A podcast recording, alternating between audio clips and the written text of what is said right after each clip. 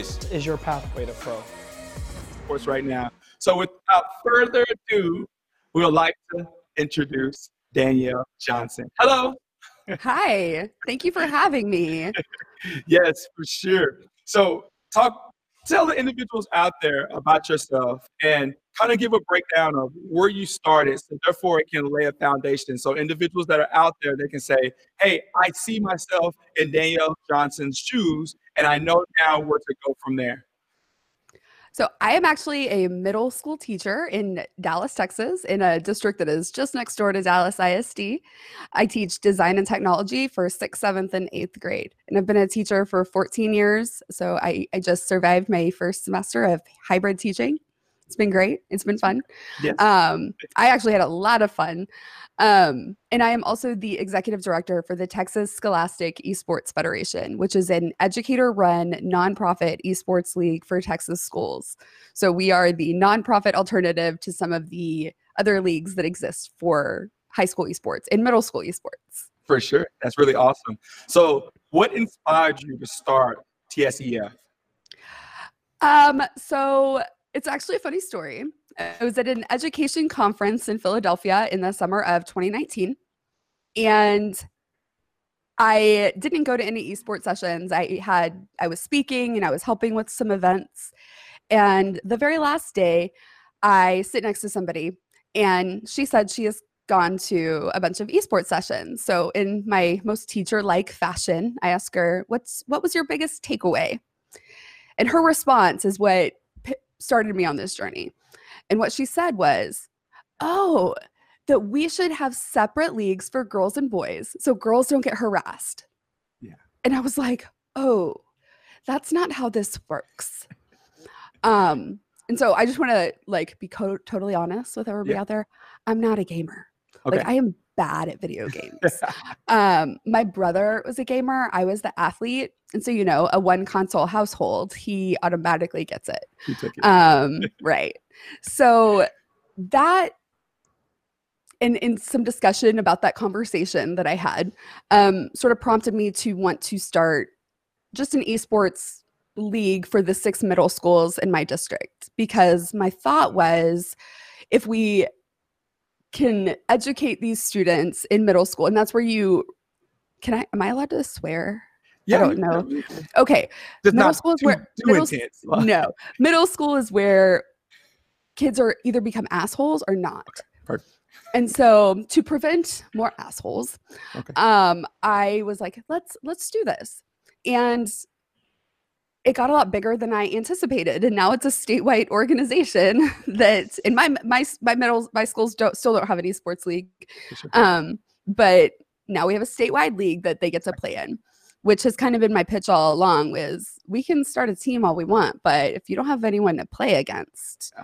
you know, you're not really doing much. Exactly. So that, along with, there was an incident in the summer of twenty nineteen at a Smash Brothers tournament where a fourteen-year-old girl beat a pro and was like harassed into oblivion um, online. And I was like, this, this, this is not a, a world that I would let my son be part of. Understandable.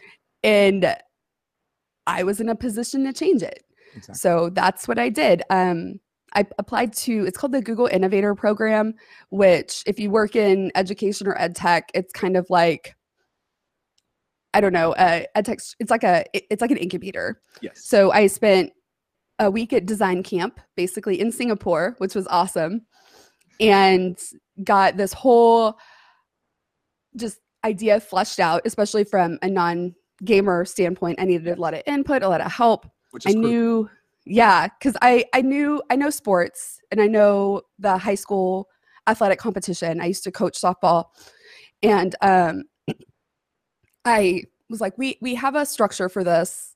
Like we can we can make this big. This can work. And I came home. I.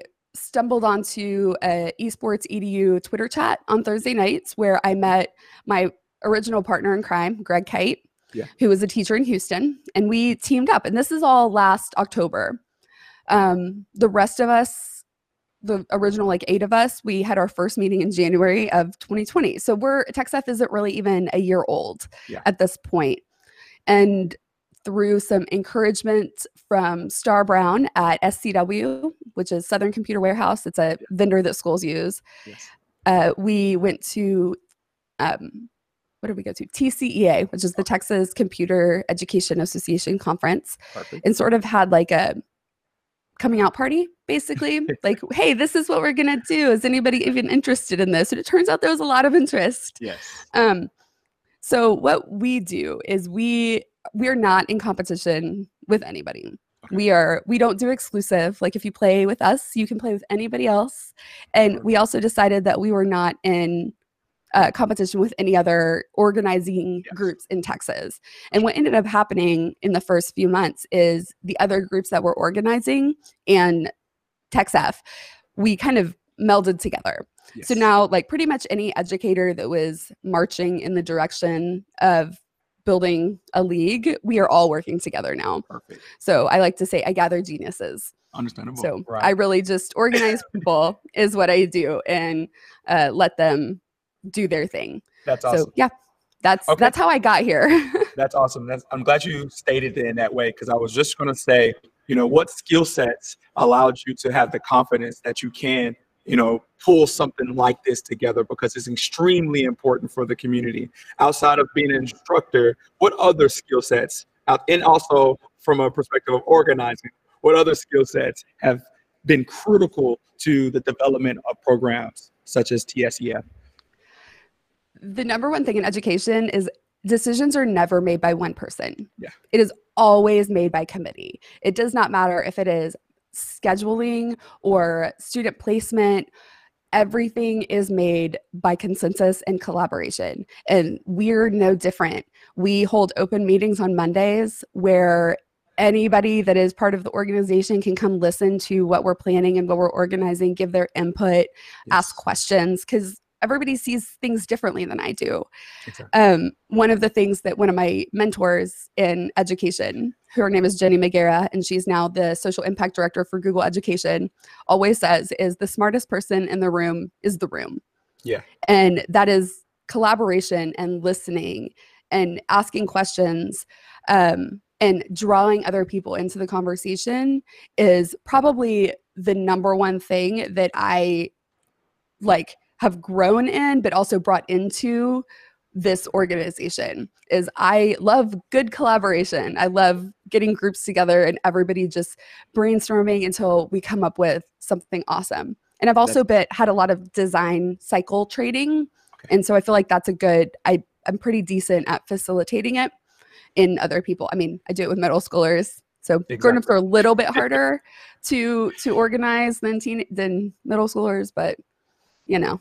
Understandable. So how have your patience been when trying to have everybody organized and put input and to identify what is the right direction for the purpose of the success of the students? You know, what's something that you had to kind of like say, whoo, Musa, this is, it takes a lot of patience. And ultimately, how have you been able to navigate through that? That's a really challenging question. I feel like there's a lot. Yeah. First, I don't let things set me back, and I don't care about what other people are doing. Okay. So there are two real big players in this space, and they have a lot of funding. I don't yeah. really care what they're doing. Yeah. Because I'm an educator, and what's great about educators in general is we are we're kind of all the same yeah. in a way. So I, when I was in Singapore, I met a teacher who was a tech coordinator from Vietnam, and he was like, oh, I'm trying to get my elementary school teachers to use this thing. And I was like, hey, we're trying to get our elementary school teachers to use yes. this thing too.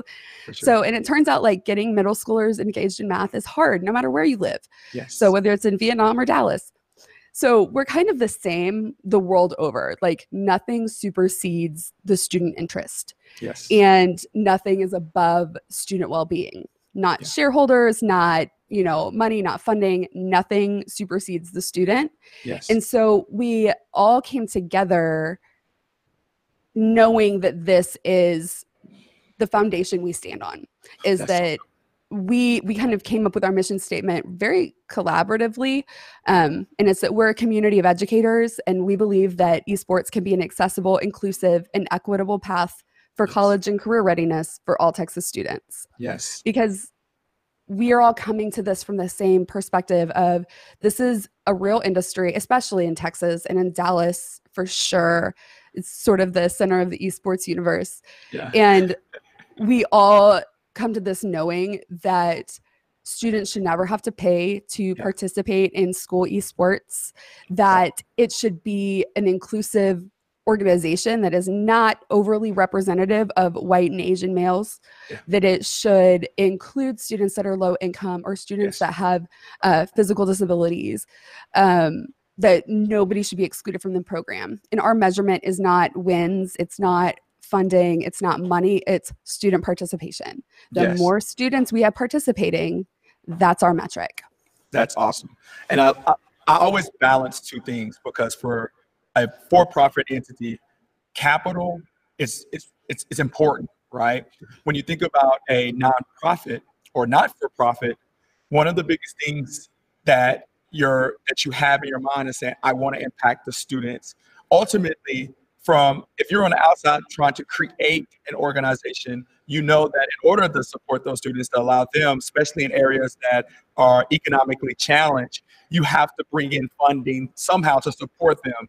Could you walk individuals out there along the path of trying to secure opportunities and funding and resources for the students that are in economically challenged areas? So in school finance, there are a lot of crazy things. And one of those is called Title one funding. Yeah. And that is money that the school and the district get based on the number of students that qualify for free and reduced lunch. Okay. So in Texas, about sixty-five percent of students all over the state qualify for free and reduced lunch. And we know that that's not homogenous across the state, that it is more concentrated in specific areas. But Title one funding can actually be used to start esports programs. Yes. So that there's a couple of stipulations for Title one funding. First, it has to be a novel use of funding. So it can't displace funding that you've already gotten. So you can't have program A be funded through a bunch of other different things, get some Title one funding, and then use that money for program A. That can't happen. Um, and it has to be used for college and career readiness, for technology education, for uh, at-risk and low-income students. And esports fits all of those. So getting the equipment, which honestly is like the last thing on the checklist. If you're starting an esports program and you're thinking about equipment, you're starting wrong. Yes. Um, so you, you might not even need equipment, because honestly, especially with kids playing at home right now, they have a lot of it. They do. Um, and it turns out when you ask other teachers to borrow their consoles, they give them to you. So um, I had no problem securing four or five Xboxes or PlayStations. Okay. Um, just asking the other teachers at my school, and I'm at a small school. Yeah. Or it's forty-five teachers, so I guess it's not that small. Excuse me. Um, so first, don't start thinking about technology yet. Okay. Um, that's the most expensive part, and that's honestly the part that the schools can pay for, because yes. there's money set aside for that that you really don't know about.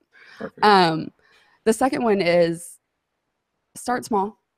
Um, so when I put out the notice kind of that I was going to have an esports team at my middle school, which is seven hundred fifty kids, yes. I had one hundred twenty show up to my virtual interest meeting. one hundred twenty kids, guys. Yes. That's like more than the football team had. Um, and it was a much more representative group of the school than, say, the football team. Yes. Um, but I really only have about twelve that are my core group of kids. Yes. So if you're going to start something like this in a school, honestly, start with a club, a non-competitive game night first, then start having them regularly. Find out what the kids are playing, and that's where you start. Perfect. You find out where your kids are, what they're playing, what they already have, because we aim to meet our students where they are. My students don't particularly play League of Legends, which is cool because we can't run League of Legends. So, which is also part of my exclusivity, has no part in education. We are student first, and restricting what students can play a specific game is not a student first attitude. Yes. Um, and also when that company what, has a stake in your company. You know, what, what's so, in your um, for the fall season, because it was our first season, right? Um, we actually started running tournaments in April. So mm. uh, we, we started in January, like talking about this. Um, COVID moved up our timeline a few months because our kids were at home. Um, so we started running tournaments in April. But our first season was just Rocket League. Yeah. We were like, let's Perfect. kind of get this organized, especially because most of the teachers that are sponsoring these clubs at the school or teams at the schools are not gamers. Yeah. We do crazy things for our kids. Starting an esports team when you don't know any of the games is like hardly registers on the crazy scale. I mean, I ended up starting a state organization and I had to ask somebody how long a Rocket League match took because I had no idea. Um, so start small. Um, okay. It doesn't need to go big. Start with a club, get your core group, and meet your kids where they are. Yes. So equipment should be the last thing on your mind. Um, we as educators are used to beg, borrowing, and stealing, um, and really working with what exists before yeah. we start asking for exactly. anything else. Perfect. And so we just, we kind of run it that way. Um, so we're running Rocket League. We, or we ran, ran Rocket League. Our playoffs are going to be in January. Um, this spring, we are having Madden, two K, and Overwatch. Perfect. Um, but also on January first, we are running a Fortnite tournament. So we are having Fortnite on the first okay. for our students because that's a day that kids don't really have anything to do. I mean, if you remember growing up, New Year's Day, like your parents are home, nothing yeah. is open, you are stuck at home, maybe with your cousins, mm-hmm. you know, there's not a whole lot to do. So we decided the first was a great day to run a Fortnite tournament. Perfect. And we're trying a new platform, and I needed some practice before our spring seasons roll along. That's perfect. Um, yeah, so that's going to um, Overwatch, Madden, and two K will be our winter season. And then after spring break, we're going to have FIFA, and I don't know what else. We were planning on running League of Legends, okay. but um, that's not going to happen. So we're going to find something else. Oh, perfect. And that's one of the great things about being a collaborative Texas organization it is. is we can just ask our share, our stakeholders. Yes. Like we can ask the other coaches and ask the students, what do you guys want to run? And mm-hmm. that's what we can run because exactly. we can pivot as many times as we need to. Exactly. And it's very critical, especially during these times, to understand the value of being able to pivot. pivot. Um, and listening to the actual the community. We call it, you know, having your ears to the street, right? Just really being able to listen and understand what's going on. And that's one of the biggest benefits that we've been able to have as an entity is just really being true to the community and listen to where the community is going and moving along as the community. Um, because authenticity is very critical inside of the space. And so ultimately, from your perspective, how are you seeing the engagement with that of teachers to students in regards to the esports industry from both a educational perspective and then also a business perspective?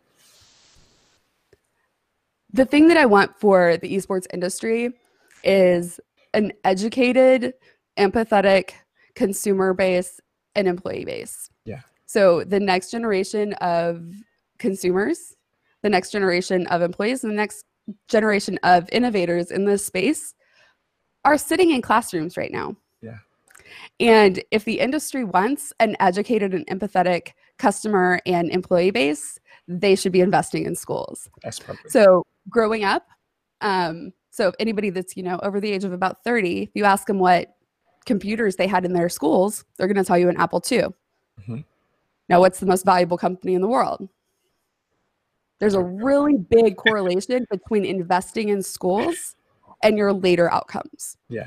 So literally, I just want the esports industry to give me money and leave me alone. So if you guys are interested, I promise I will help produce better humans that will become your customers, will become your employees, and will become your leaders. That's so awesome. Just give me your money and leave me alone. I promise you that I am producing exactly what you want, because that's literally my job is yeah. to produce or to help create better humans. And that's actually our slogan is better humans through gaming. Yeah. Um, you might hear my little gamer in the background. Um, so he just uh, beat the first boss in Hades for the first time. Um, I've been playing that nonstop since Thanksgiving. But uh, so that's like from a business perspective, um, these are the, your customers and your employees are sitting in my classroom right now. Yeah. Um, And so I, I ask that you, as the esports industry, invest in them by, by giving me your money. Yes. And I mean, who's more trustworthy than a teacher-run nonprofit? Yes. I mean, come on. Like, we are literally like the most trustworthy group of people ever.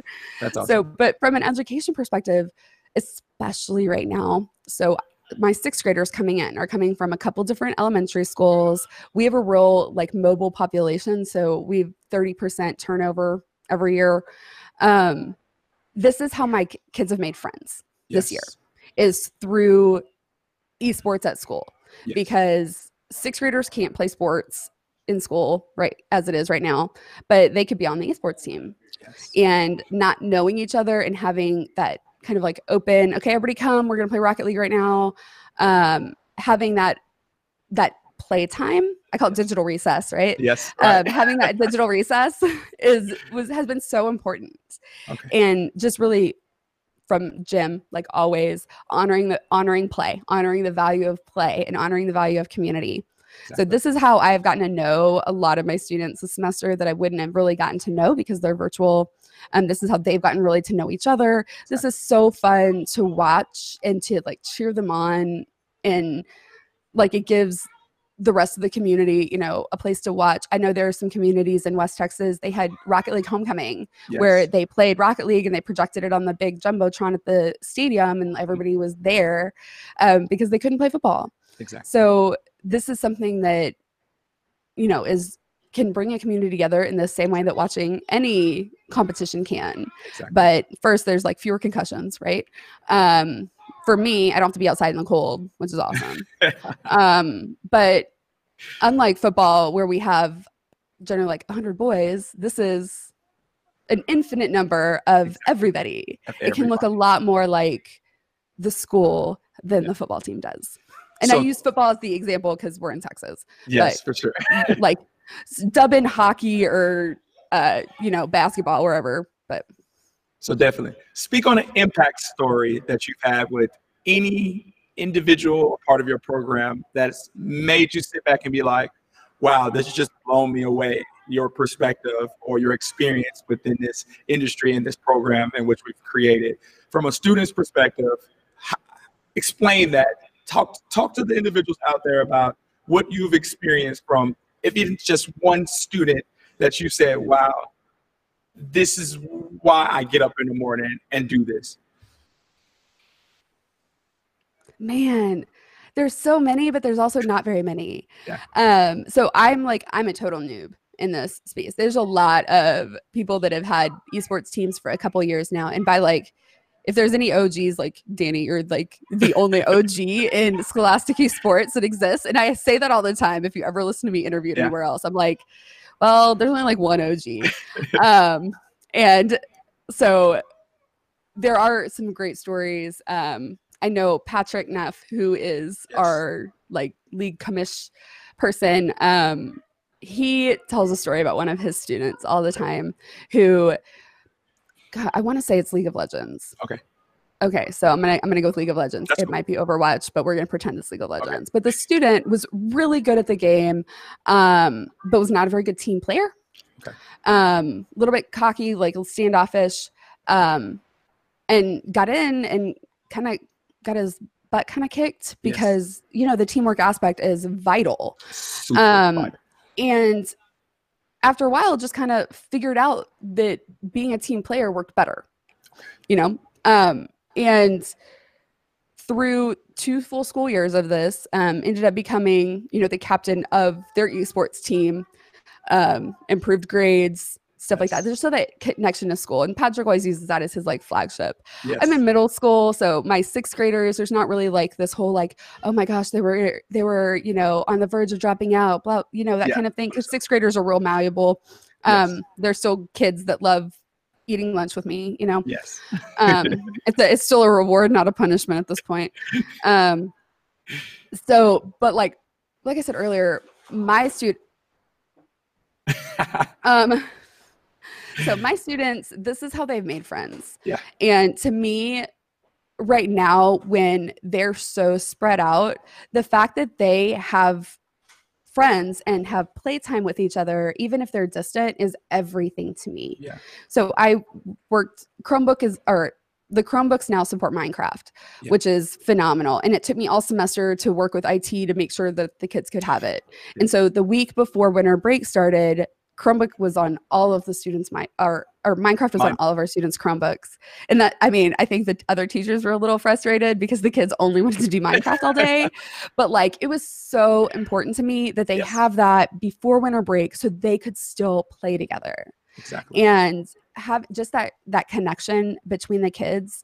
So keeping kids connected to school and to each other is everything right now. And this yeah. is just one of the many ways, one of the many tools that we have to do that. I mean, athletics has always been the number one stay-in-school program in Texas, but right now it can't be. Exactly. You know, it's just logistically and safety-wise, it can't be.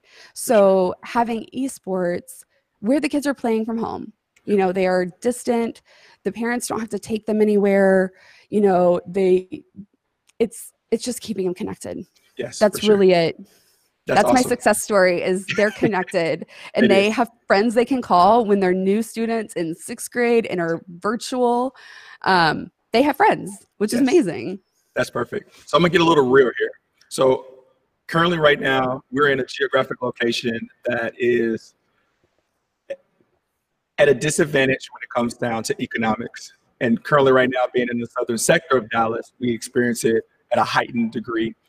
You know, when starting a program like yourself, you're doing it to support the students. And I know coming up in this environment that a lot of students can get derailed and it can go to um, aggression. It can go to, you know, just, just overall, how would I be able to say it? It's just the overall, they can have patterns that does not support success. And I don't want to just kind of like hone down on it, but you get what I'm saying from yeah. my perspective. Toxicity is huge, right? How does a program like T S E F and engaging with individuals that are prone to toxicity, how does it take that toxicity down and help produce, you know, sustainable citizens in this an environment? You know, because it's a huge thing for someone who wants to create a program for individuals that have a propensity of aggression and just issues when it comes down to, um, you know, coming together and engaging without it being like coming together. And, and I'm trying to say this in a faster route because I'm, I'm, I experience. How do we prevent assholes? Yes. That's so, really the bottom line is how do we create better humans? How do you create better humans, you know? And explain that from your perspective, because I really want to hone in on toxicity so we can discuss, like, in a third degree, how critical is sustaining that uh, a good community and a good environment is for this industry. So that was a lot of why I'm here is yes. the toxicity, especially against females and against gamers of color. Excuse me. Ugh. No COVID, allergies, I promise. um, so our, our slogan, like our motto is better humans through gaming. Yeah. And the best way to prevent, like it started off as like, let's like end terrorism through gaming. Um, I don't know if anybody else knows this. The F B I actually has an entire gaming curriculum called Don't Be a Puppet yes. about, there's literally a playbook. Like it is it like written a playbook that white supremacist organizations and um, terrorist organizations use to recruit.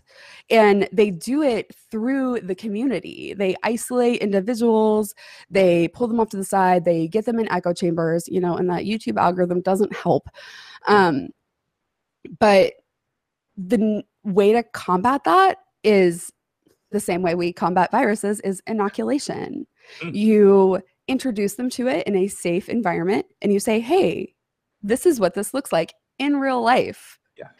What do you do in this situation? Exactly. And training the upstanders, you know, you call, you deflect attention from, you know, whatever's going on. You call them out.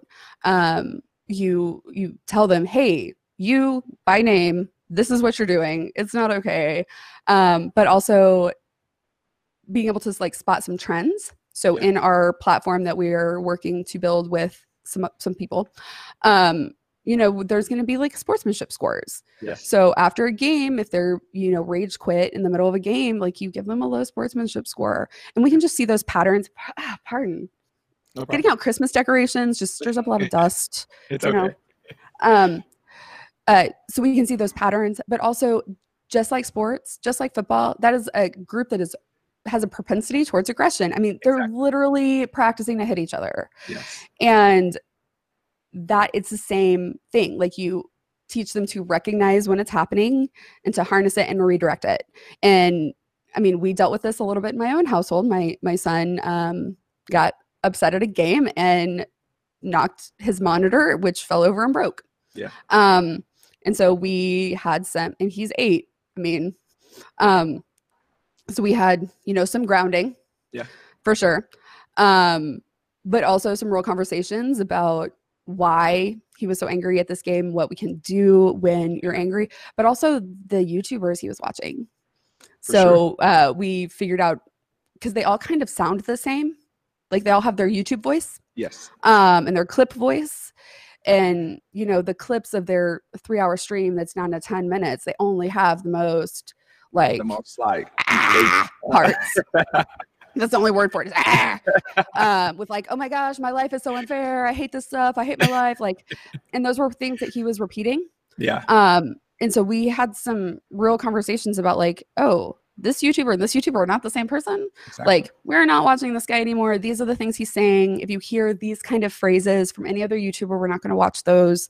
Um, and these once he's right, once he recognized the patterns of a couple of YouTubers he was watching, um, and those phrases, those similar phrases would pop up from from each of them, we yeah. were able to recognize like where that influence was coming from. Perfect.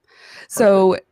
Even in this, like, as a as a teacher, I have those same experiences with my students. Yes. Where I see things and I can be like, let's let's take a look at your YouTube history real quick. Let's talk about this.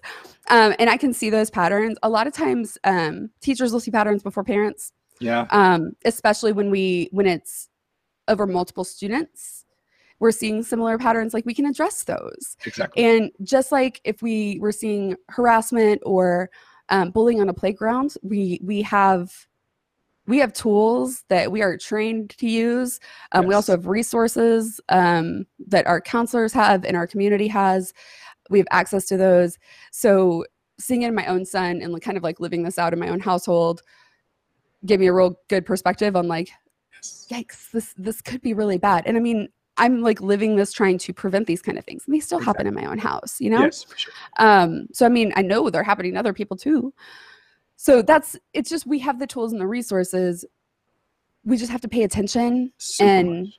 like play the games with your kids, yeah. you know? So my, um, like I said, I'm not really a gamer, um, but my son's dad definitely is. Yes. And so they have a Discord server set up. And his dad is the mod. Yes. Um, so, yes, my eight-year-old uses Discord. Sorry, yes. Discord. Um, so do his friends. Sorry. Yes. Um, Discord E D U would be phenomenal if you're listening. Like, I have so many ideas for this. Like, that's awesome. Just hit me up. Hit her um, up. Twitch. Too. Like, man, if I could get, like, the Twitch chat functions in my Google Meets. Yeah. Because the kids live in the chat. Yes. And, you know. Um, but also, just like a, with Twitch, for example, like when we have our streams, the kids are in the chat, you know, and so it gives us a really good opportunity to model for them, like what this should look like and sound like and feel like, that everybody should feel good afterwards. So just being in the space around the kids with the kids, not dictating yes. them, but so. letting them, letting them lead um, is phenomenal. So, yeah. But also like the best thing to prevent isms um, is exposure. Yes. So the more that you are able to interact with people that are not necessarily like you, the more empathetic you become. Exactly. And so that is something else that we're trying to do, is connect the communities across the state. Um, some, you know, West Texas communities um, and Dallas communities, you know, the more they connect, yes. the more empathetic both groups are going to be. Yes. And that's how you create a, a more unique world, a more sustainable model within the world. So it's pretty cool to be able to see.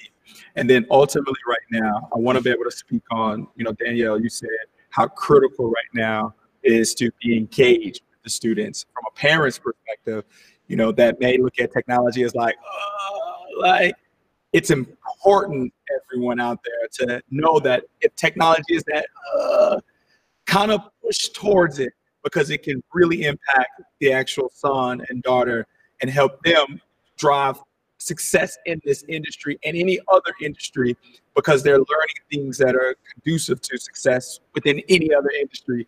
So ultimately right now, from a business perspective, Danielle, talk about your obstacles in developing and getting T S E F engaged and getting it noticed, and some of the things that you're like, God dang, you know, talk about those.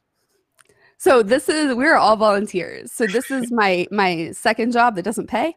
Yeah. Um, so one of the things that I like to say is that not our competition, the other players in this space have designers and they have public relations people. We don't. So yeah. There are twenty states that have educator-run leagues, wow. And you would never know it from social media, because we're not one organization. Yeah, we all talk to each other, by the way. Like, we, all the leaders of the educator-run yeah. state orgs, like, we all know each other. Yeah, I'll be seeing um, I'll be talk- like, you, not to stop you, but yeah. I see it from a an inspiring perspective. I see everyone in the educator space engaging with each other.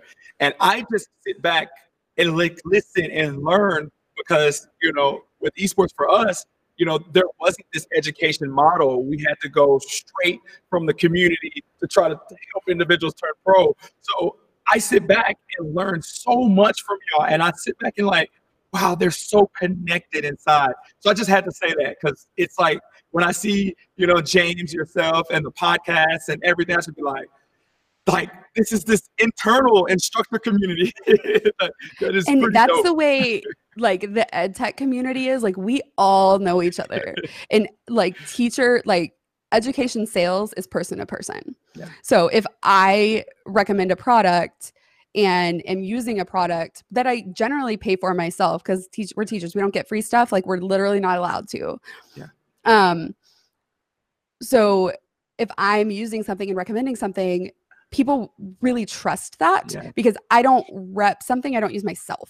Exactly. And literally, like, I don't rep something I don't already pay for myself. Exactly. Um, so that's one thing, like, but the educator community is really connected at a certain level. So you are generally either like really connected in your school, in your district, or if you get to broaden your horizons, you get yes. really connected. Yes. And so we all talk to each other. Like, I love that you notice that, because, yeah. and like I said, teachers around the world, like, nothing supersedes the student.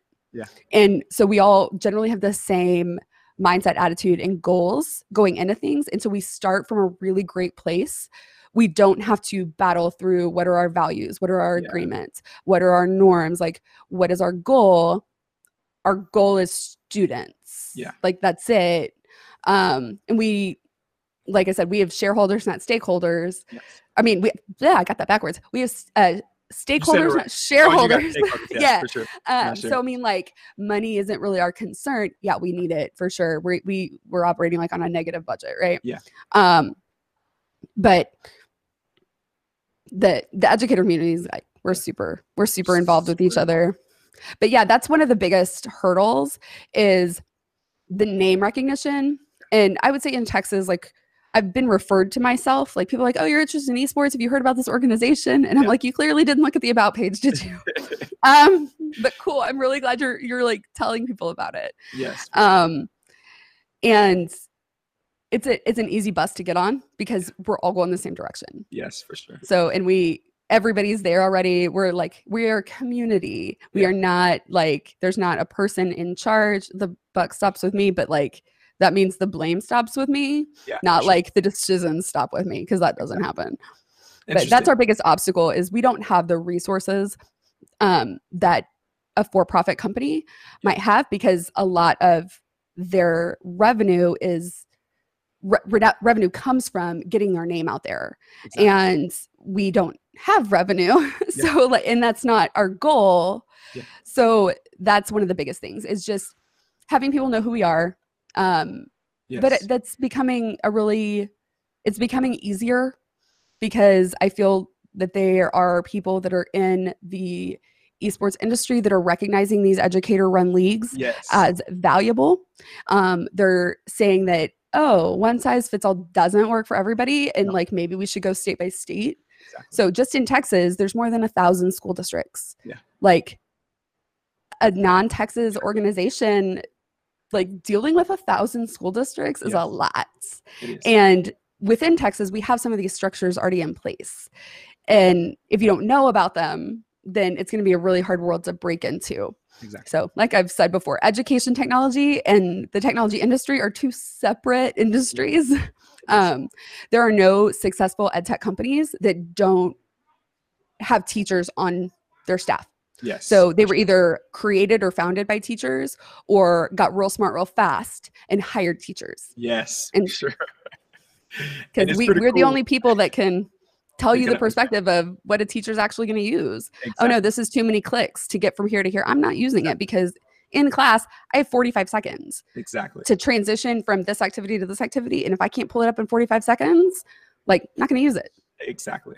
And it's good to be able to hear, because, you know, that's one of the biggest, like creating an ed tech platform, you know, from our perspective, I've been seeing the engagement, you know, of yourself, Danielle, and so many other individuals. So I've, I've really had a sense of like, okay, it has to be right, you know, before even pushing it through, and utilizing individuals like yourself to say, is this right? You know, did we, you know, did we hit the milestone that's critical to providing opportunity to the actual individual, you know, out there from a student perspective? And I, I literally sit back and I just be like, these are the individuals. And now we're in a position to where we have the resources, and we're in meetings right now, like we need to bring on instructors. We need to bring on teachers um, to engage with the actual students that are out there, because you're right. There is a lot of high schools, middle schools, I S Ds in the Texas area, and also nationally. So ultimately, if we want to impact a lot of students, we have to make sure that we're hand in hand with that of instructors that are currently in the the I S Ds and public school systems. So, you know, as of, we've talked. Some, oh, there's something I tell every company that wants to break into the education space, and it's crossing into education. It's a moral contract. Yes. There's a moral turpitude clause, whether it's written or not. We cannot have scandal. Yes. When was the last scandal you heard of with Pearson? Yeah. You don't. You don't. Because they are low key. Yes. Like there is a moral contract that you that you sign off on when you decide that you want to work with schools. And if your investors, people that play for you, people yes. that work for you, they are all on a moral contract. Exactly. And we will cut you off in a yes. heartbeat and never look back if you do something that is not in the best interest of our students, exactly. even if it is not beneficial for us. Yes. So there is no higher standard than what is beneficial for our students and what includes the most students. Yeah. And if you are going to have someone that reps you, that's maybe a little Keemstar-ish. Yeah. Um, that, we've been round and round with E-fuse on this, and oh, we're, we're, we're in the clear now. We're in the clear, guys. Um, but uh, like having people that are associated with your org that may not have shine the, the best back. light. Yeah. Like we are Girl Scouts through yes. and through. Like exactly. you have to be all of the time. Yeah. So moral contract, guys. Moral contract. And I think that's one of the things that we see here. Like coming into the educational space was a, a need that we see, but we're measuring it based off of our values within the esports space. Like when you're building these communities, you're, you're hypersensitive to not acting accordingly to that of the community, because the community speaks, right? And it can be an instant instance where you're like blacklisted from the community. So it's like you have to make sure that you always have the community at heart in your mind. And it's made a transition easier in the educational space, because now it's more like from the esports community, it's now students And I look at that personally like that of the esports industry, esports space.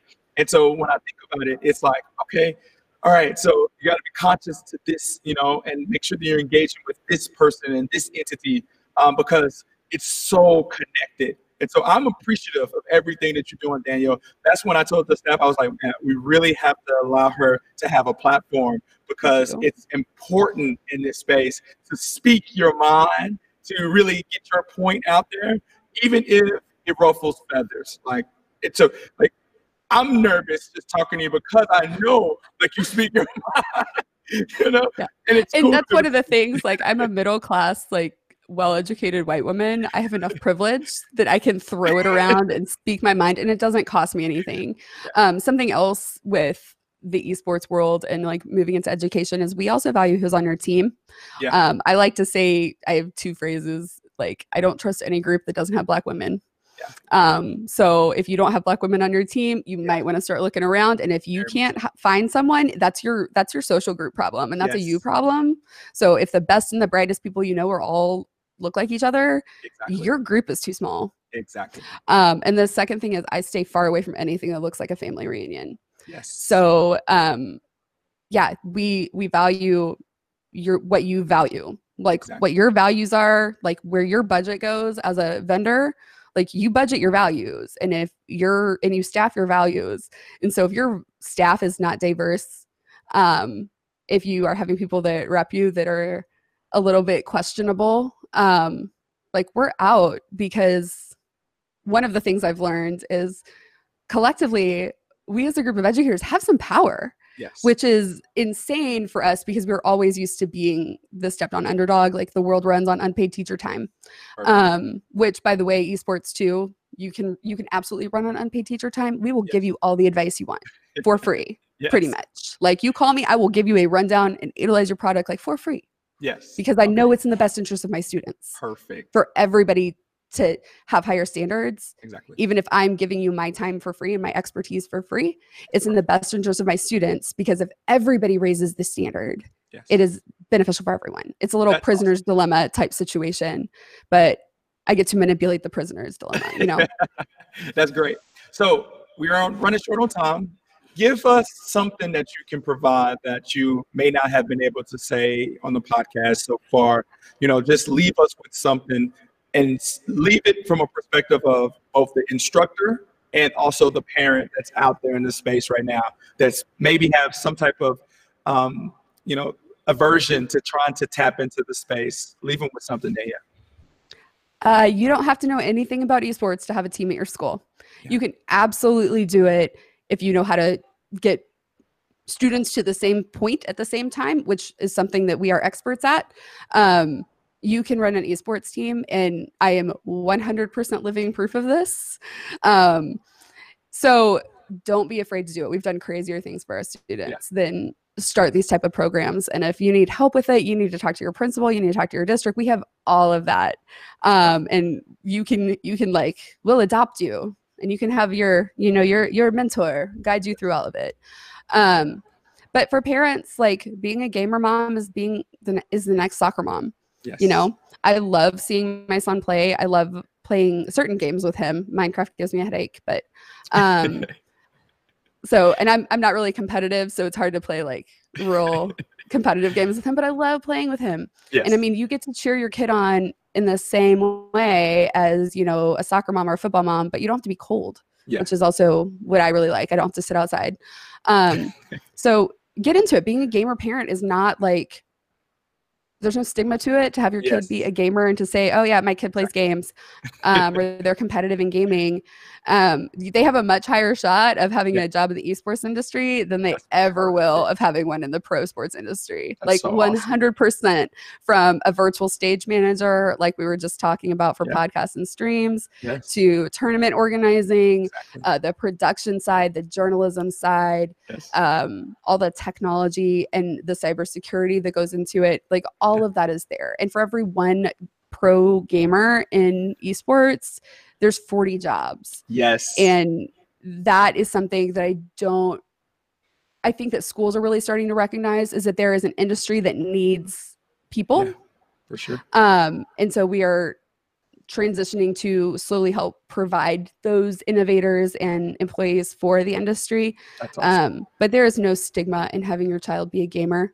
Um, you don't even have to understand the games. It's literally that meme where you're like, are you winning, son? Yes. um, all you have to do is stand there and like watch and feign interest pretty much. Yeah. Um, and they'll tell you everything about it. Yes. Like, and the kids want to teach you. And same thing for teachers. The kids will teach you everything. All you have to do is like let go and say, okay, we're all in this together. Yes. Like my students know that I don't know everything. And yeah. they are one hundred percent allowed to question me, recommend ideas, um, like ask questions, um, or come up with something better.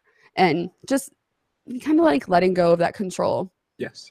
Man, this is so valuable right now.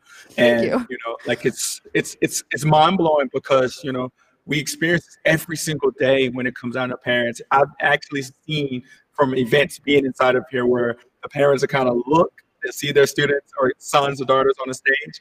And then the parents are getting together to support the actual, you know, son and daughters on the stage. And it's like so amazing to see, you know, parents cheering on, you know, their sons and daughters, and it builds a community on top of a community, you know, and it's just amazing to be able to see. So Danielle, I'm a, I'm a really appreciative of you being on this podcast and just sharing your insight from both the, you know, the instructor perspective and the business perspective, because I have to battle in all honesty, because I'm like, as a for-profit entity, I have to provide jobs to showcase that there are jobs in this industry. So we have to, you know, find ways to make revenue to support the individuals and say that there are jobs available. And, but at the same sense, you know, when it comes down to engaging with schools and entities, there are not a lot of resources. So it's like battling both of them. And ultimately for us, we're looking like, okay, how can we, you know, I won't say rob Peter to support Tom, but it has the, it has an element to where it's like, we have to make revenue to give back to communities like that, that don't have the amount of resources, and try to balance it. So therefore everyone can then compete on the same level playing field and then be able to showcase who's putting in the most effort, who's the best. And that's a better uh, metric when it comes down to giving everybody equal opportunity. Right. And that makes sense. That fund, yeah, that resource thing is actually like a, a major myth in schools. We have the money. It is just incredibly difficult to tap into because of that moral contract. Yeah. Because we, you have to go through a whole vetting process. There has to be three bids like that are exactly the same from three different companies. And you have to show that you have the most value. And the money's there. It's just, it is locked behind so many, doors so many doors that you have to go through. And that's where having an educator on your team is really valuable, because like whether they have experience in athletics or computer science or the math department or the English department, like unlocking the education door of mysteries basically is something that only an educator can really do. That's perfect. I love it. I will definitely be speaking to you ongoing. I am going to oh, be yeah. asking questions. I'm going to be engaged because there's some critical things that we're experiencing here at ESPOSURE, and we need that insight as we're growing. We're moving incredibly fast right now, and conversations like this really affects the students in the most positive way possible. possible. So I'm really appreciative of you being able to spend your time and give your insight. Thank you so much. Well, Danielle. Thank you so much. Thank you for having me. Yes, ma'am. And we're going to be pulling uh, the next video. It's going to speak on toxicity in the industry, and it kind of gives some insights in regards to experiences that, you know, myself, Danielle, organizations that have, they have to think about these elements. So therefore the students can have the most successful track record within this space, because toxicity is critical. And if you understand it, if you can beat it, you can have a long, successful journey within this industry. And so we're going to tune in right now. Thank you so much, Danielle. Thank you.